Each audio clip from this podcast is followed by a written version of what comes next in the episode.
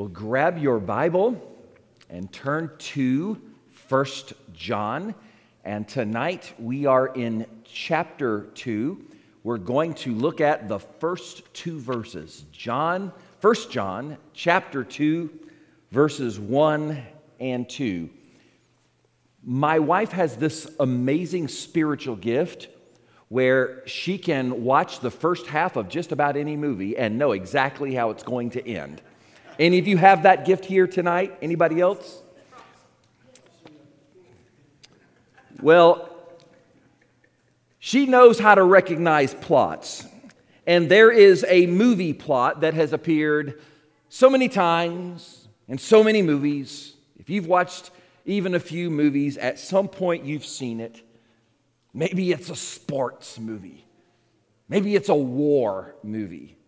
But there's a conflict, the good guys are fighting the bad guys. It looks like the bad guys are going to prevail and the good guys have no chance, but then they pull out the secret weapon, whatever that is in that particular movie. They pull out the secret weapon, and just when you least expect it, everything changes and the good guys win. Well, in the Christian life, it's as if we have a secret weapon. You could argue we have a number of secret weapons in the Christian life, but none greater than what Paul said in Colossians 1:17, Christ in you, the hope of glory. Christ in me, Christ in you. The fact that Jesus lives in us in and is working through us he is our secret weapon. He is the reason why we can be more than conquerors. He's the reason why we can rejoice when others despair. He's the reason why we can resist temptation and prevail through trials. In our scripture tonight, John refers to Jesus in such a way. And he's making the case, we're only going to look at two verses, John is making the case in the, the first part of this chapter that Jesus is our secret weapon. He is the reason why we can do the things He just told us to do and not do the things He told us not to do in the verses before at the end of chapter 1. Now, last week, if you weren't here, we looked at the second half of 1 John 1 John made a statement. He said, God is light, and in him is no darkness at all. We talked about what it means that God is light. Then John applied that statement because God is light. He said, if we're walking in the dark, we do not practice the truth. Those who've been genuinely saved, those who have been truly saved, will not walk in the dark. In other words, their lives will not completely revolve around sin like the man or woman of this world. Then, the other side of that coin, he said, if we walk in the light, we have fellowship with one another, and the blood of Jesus cleanses us from sin. He's not talking about that initial cleansing of, of justification, he's talking about that ongoing cleansing of sanctification in which God cleanses us of those sinful habits and those sinful patterns and the sinful thinking in our lives. And this process will take place in the believer's life. Because God is light, these two things are true. But then John issues some clarification. Somebody might read what he just said and said, "Oh, I guess that means since I am in the light, I'm not going to sin anymore." And John wants to clear that up right away. By the way, this is where you get that doctrine of perfectionism that you see, particularly in some of the Pentecostal uh, churches. But John says, no, if we claim to be sinless, we're deceiving ourselves and we make God out to be a liar because we're denying his assessment of us in Scripture. Now that leads to a question. If saved people are going to walk in the light and they are not going to walk in the darkness, but we will still sin. What happens with that sin? How do we respond to that sin? And we saw that ninth verse. Now, correct me if I'm wrong. I believe I told you that your homework last week was to memorize 1 John 1 9. All right? Now, how many of you know 1 John 1 9? How many of you? It doesn't have to be in English. All right? English, Spanish, Swahili. How many of you know 1 John 1 9? Can you recite it? All right. If we confess our sins, he is faithful and just to forgive us our sins and to cleanse us from all unrighteousness. There you go. So if you don't know it, take another week. That's one of those verses I think every Christian ought to have hidden in their hearts. This is the promise of God. We don't have to confess our sins a thousand times for God to hear us and forgive us we can know that whenever and wherever we confess our sins, He will forgive us, meaning He'll restore us to our, a right close fellowship. He'll cleanse us. That means He will sanctify us so that sin loses its luster and we actually desire that sin less and less. Now, based on everything we read in John, 1 John chapter 1, there are two things we can do and we must do. We must take sin seriously, and we must confront sin boldly. We should take it seriously because it is serious. And as I said, if someone's life completely revolves around sin, that is evidence of someone who has not been saved. But we can also confront sin boldly. We don't have to fear uh, because we still sin. We don't have to question our salvation every single time we commit a sin. And the reason why is found in the passage that we're looking at tonight. So, just two verses. Let's read these verses 1 John 2 1 and 2. My little children, these things I write to you so that you may not sin. And if anyone sins, we have an advocate with the Father, Jesus Christ the righteous. And he himself is the propitiation for our sins, and not for ours only, but also for the whole world. We don't have to fear when we sin. We don't have to doubt when we sin because we have Jesus and He is two things to us in this passage. In verse 1, John said, He is our advocate. And in verse 2, He is our propitiation. He is our advocate. He is our propitiation. That's your outline of our passage tonight. But we're going to talk about both of these two things. Jesus is our advocate. Verse 1 My little children, these things I write to you so that you may not sin. And if anyone sins, we have an advocate with the Father, Jesus Christ the righteous. John says, My little children. This is a term of endearment that he uses seven times in this letter. And if John the Apostle was as old as we believe he was when he was inspired to write this, well, that means everybody else was like a little child compared to him. I guess when you get to be a certain age, everyone's a baby, right? He says, My little children, I write these things to you so that you may not sin. Now, John was not under the illusion that they could be sinless, but he absolutely believed that they could sin less. Understand the difference. They won't be, we won't be sinless on this side of heaven, but if someone has experienced this new birth, they will sin less. In fact, John's prayer that they would not commit a single sin. And this is always the mark we press towards, even though uh, we'll never reach it on this side of heaven. And there's this tension inside of us that we just live with. We hate sin. We preach against sin, we fight against it, and yet we don't always win the battle, do we? And when that happens, of course, the devil is ready to accuse us, and the world is ready to accuse us, And there's always someone there to point a finger and say, See, look at the hypocrites. They preach about sin, but they still commit it.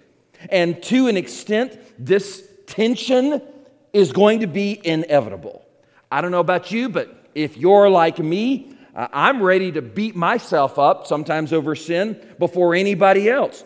So, how do I respond to the sin in my own life? Where does that leave me when I sin? John immediately answers this question.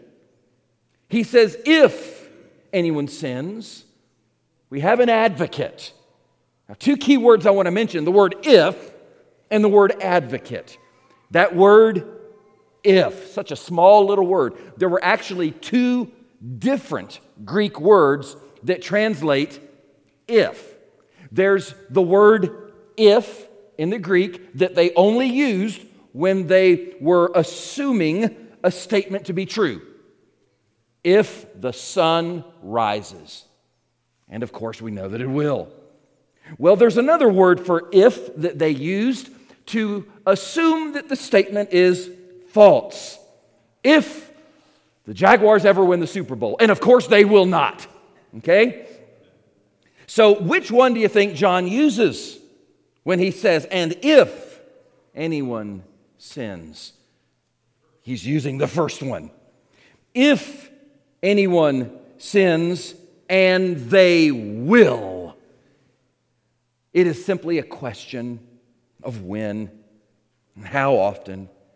But he says, when that happens, we have an advocate. Now, if ever there were a word for you to underline or highlight or circle in your Bible, if you're taking notes, this might be it. Now, the Greek word that he uses here for advocate, it may surprise you. Does anybody happen to know what this Greek word for advocate is? I guarantee you, you've been here at this church long enough, you've heard it numerous times. Anybody know what that word is? It's the word paraclete. You remember that word? That word paraclete. Now, that word only occurs five times in the Bible, four times in the Gospel of John, and every time it is a reference to the Holy Spirit.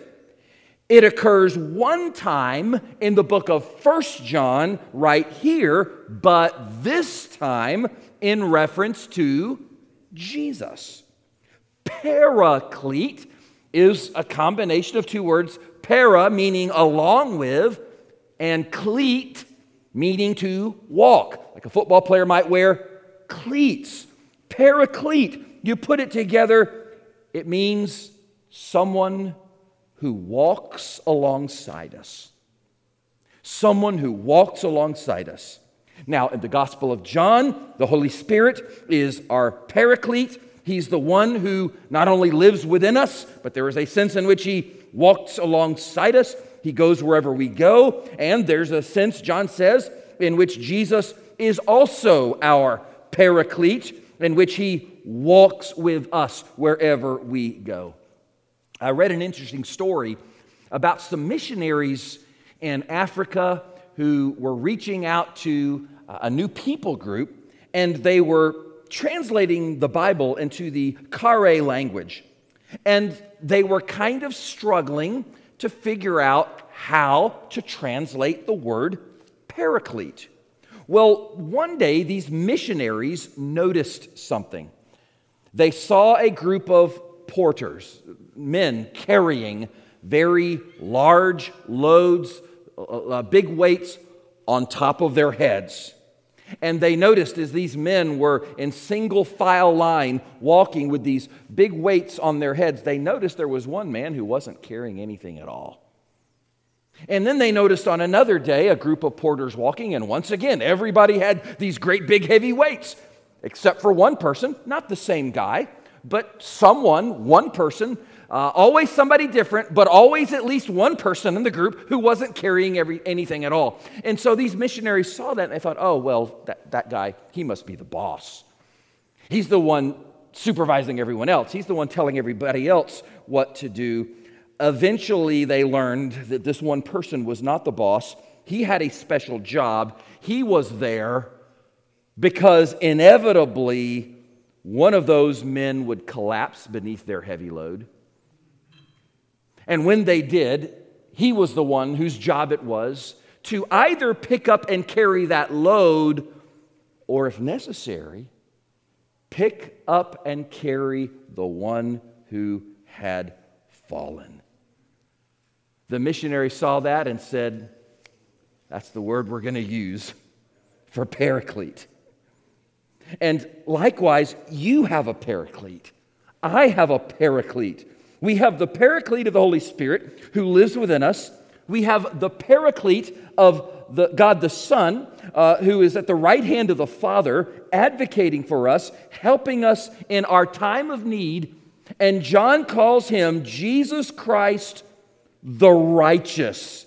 That's probably a reference uh, to Isaiah 53, in which the Messiah is referred to as the righteous servant the righteous servant of Isaiah 53. He is your helper, He is your comforter, He's your advocate, He is your lawyer. I love what Hebrews 7:25 says. Therefore he is also able to save to the uttermost those who come to God through him since he always lives to make intercession for them. I love that. He always makes intercession. That means there's never a trial that you will face, large or small, in which Jesus has not prayed for you. He prayed for you to have strength. He prayed for you to resist temptation. He prayed for you to overcome. Imagine you have just failed. Maybe you don't have to imagine because you're there. You just sinned. You just failed. And you're so disappointed in yourself, you are asking yourself, man, how in the world could I ever do blank? And when you are at that moment, remember, Jesus knew it would happen. And before it happened, Jesus himself, at the right hand of the Father, prayed for you. He pleaded on your behalf. He pleaded the very blood that he shed on the cross. He said, Father, I died for that sin. He prayed for mercy. He prayed for your repentance. He prayed for your restoration.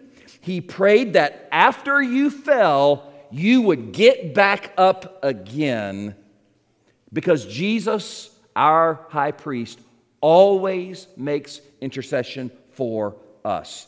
And in this sense, he is our advocate. I'm so glad that we have an advocate. But that's not the only thing about Jesus here that makes him like our secret weapon.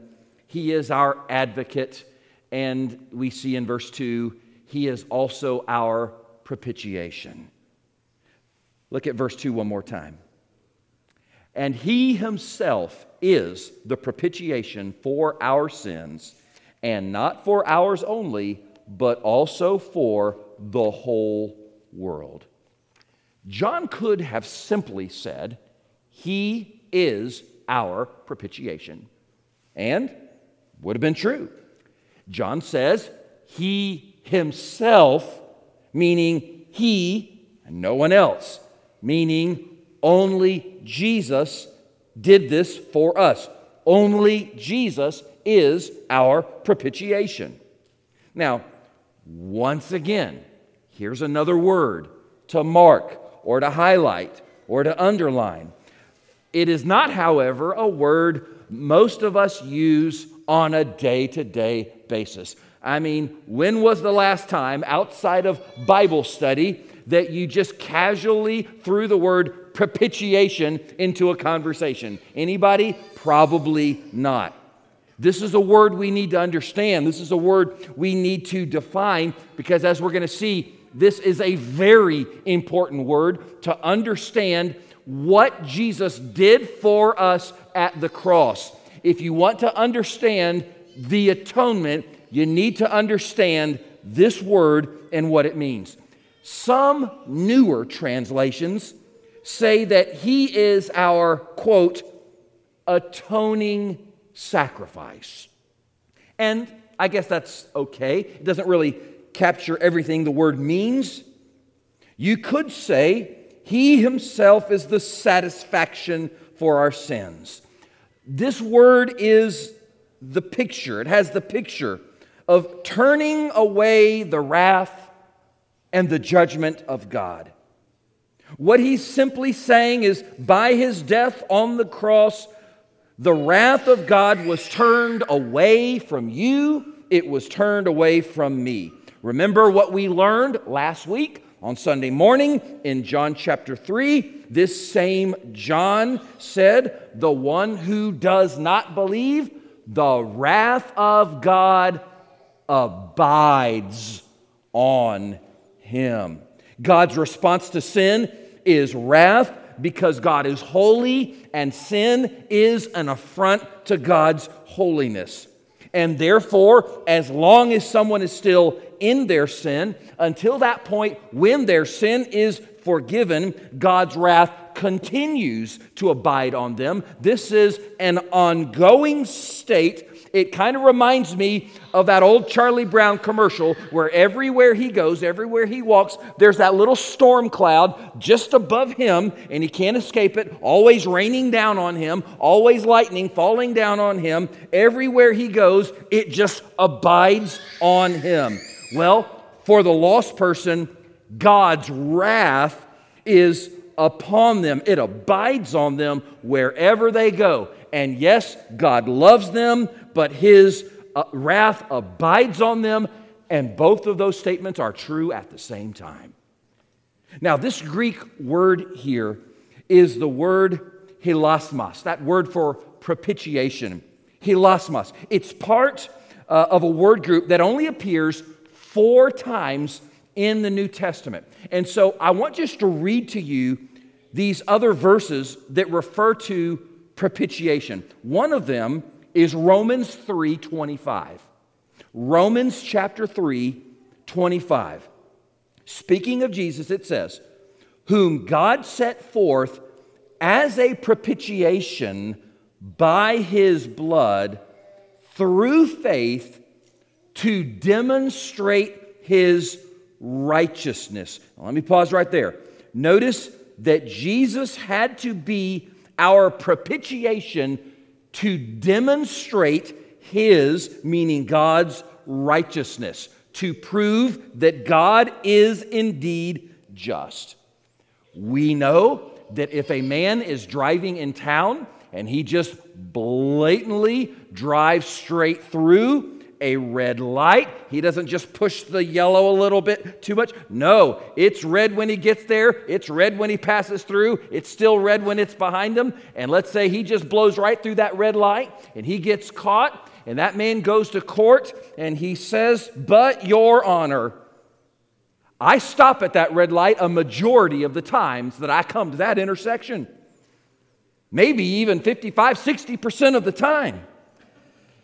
Well, that judge is not going to ignore the offense on that basis because an offense was committed and justice demands retribution. We all understand that. Well, if we all under that, understand that to be true, when it comes to something as minor as a traffic violation, how much more true is it when it comes to bigger things and greater things? How much more true is that when it comes to sin, which is treason against God? God must deal with sin. He must punish sin. And if he does not, he is not righteous. He is not just. And by the way, if God is not just, we're in a whole heap of trouble, all of us, because there's no hope that He's going to fix this broken world we have. There's nothing that tells us evil would not and will not prevail if God is not just. That's why God won't just ignore sin. If God simply ignored sin, he could show himself to be merciful, but he would not be just. Thus, Jesus, John said, is our propitiation. The justice we deserved fell on him so that God would be found righteous and a way would be made for sinners to be saved. And by the way, notice in that Romans 3:25 verse, Paul also said, "We receive that propitiation through faith. It is applied to us in response to faith by believing in Jesus." Now that's one of the four times. In Hebrews chapter 2 verse 12, we see that word propitiation again. And I want you to notice the emphasis in this verse. In Hebrews 2 12. Therefore, in all things he had to be made like his brethren, that he might be a merciful and faithful high priest in things pertaining to God to make propitiation for the sins of the people. Once again, there's that word, propitiation. And notice this time there's an emphasis on Jesus becoming like his brethren.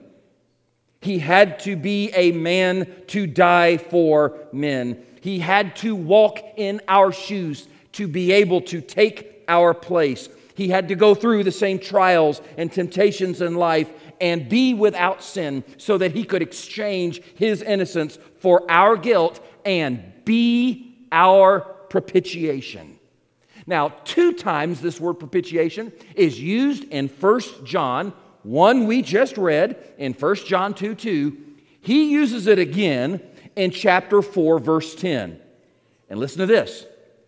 In this is love. Not that we loved God, but that He loved us and sent His Son to be the propitiation for our sins. There's only one reason why God the Father would be willing to pour out his wrath on his only begotten Son because he loves us. Because he loves us. This is how we know what love is, John said. Not that we have loved him but that He loved us and sent Jesus to be the propitiation for our sins. Now, when you look at these verses together, you start to get a clearer picture of just what it means for Jesus to be our propitiation. We rightly deserved God's wrath, we rightly deserved judgment.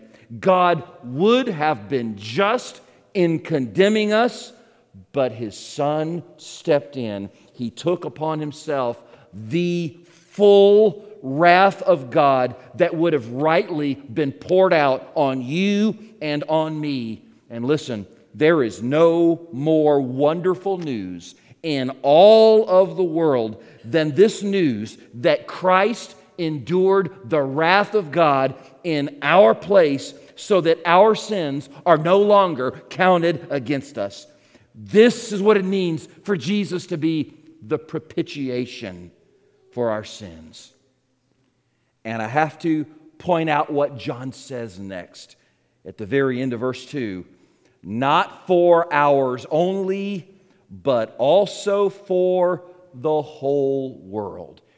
Now, this verse is highly debated, somewhat controversial to say the least, but I want you to notice when John says, Jesus is the propitiation for our sins. And then he says, but not ours only. Now, to understand what he's saying, you need to mark those words not ours only. Well, who exactly he, is he referring to when he says ours, meaning us? I believe the context makes it pretty clear. John's been speaking to believers. Just six verses earlier, those who do not walk in darkness.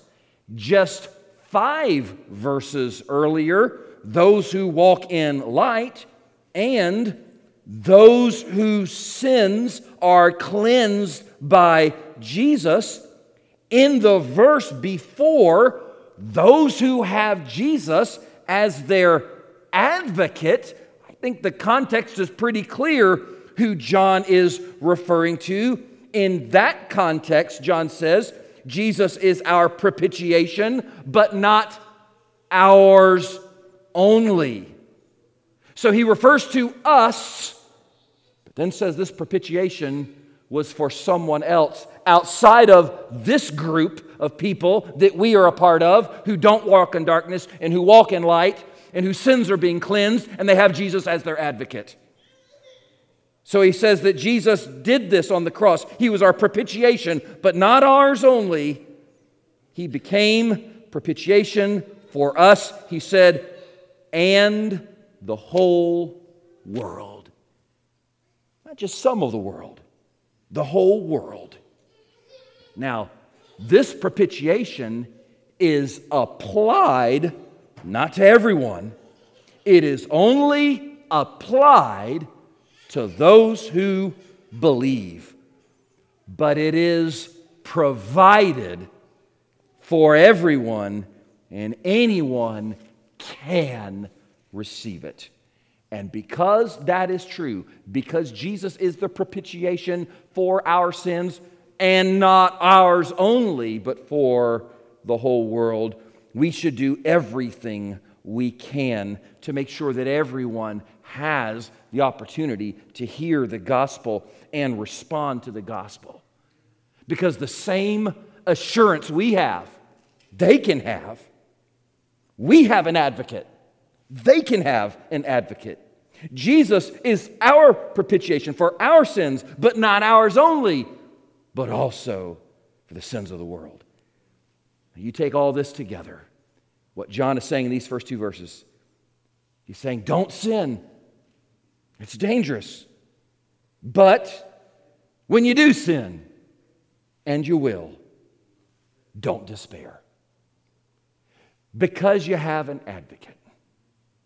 Because your attorney is the son of the judge. Because he is righteous and he makes his case for you not on the basis of your performance, but on the basis of his propitiation, his sacrifice. So, knowing that, be encouraged. Yes, even when you stumble, even when you fall, even when you sin. Yes, be encouraged. Put verse chapter 1 verse 9 into practice and then go tell the whole world what God has done for them in Christ. Let's pray. Oh God, we are so glad that we have an advocate that we have Jesus, that we have a paraclete, someone who walks alongside of us, someone who defends us, someone who pleads our case, someone who is always making intercession for us. And to think that He is not only our paraclete, our advocate, but He is also the propitiation for our sins, to know that Jesus was willing to go to the cross where there your wrath was poured out on him. And the demands of the law were met, and you were satisfied. And to think that Jesus did this, that he is not only our propitiation, but for the whole world, which means we've got good news that we should not and we must not keep to ourselves. So, Father, would you help us wherever we go this week to be on the lookout, keep our spiritual antenna high to see those individuals around us who need to hear, who are lost. Help us to see and respond to those divine appointments in our lives. And God, we pray you would give us some divine appointments this week give us some scenarios, some situations where you just lined everything up just right and put everything in place so that we could share the gospel with just the right person at just the right time at that moment when they're ready to hear and respond. Thank you, God, for your word tonight and for all that we've, we've learned. I pray, God, that uh, we would not just be hearers, but doers. And Father, thank you for each one who's here tonight. Thank you for this time that we could spend in your word. And we pray all of these things in Jesus' name. All God's people said, Amen. Amen. Well, God bless you. And uh, we'll continue. We'll pick up. I think uh, next week we'll probably get verses uh, 3 through 11, uh, but we'll continue our study of this great book. So we see, see you next week.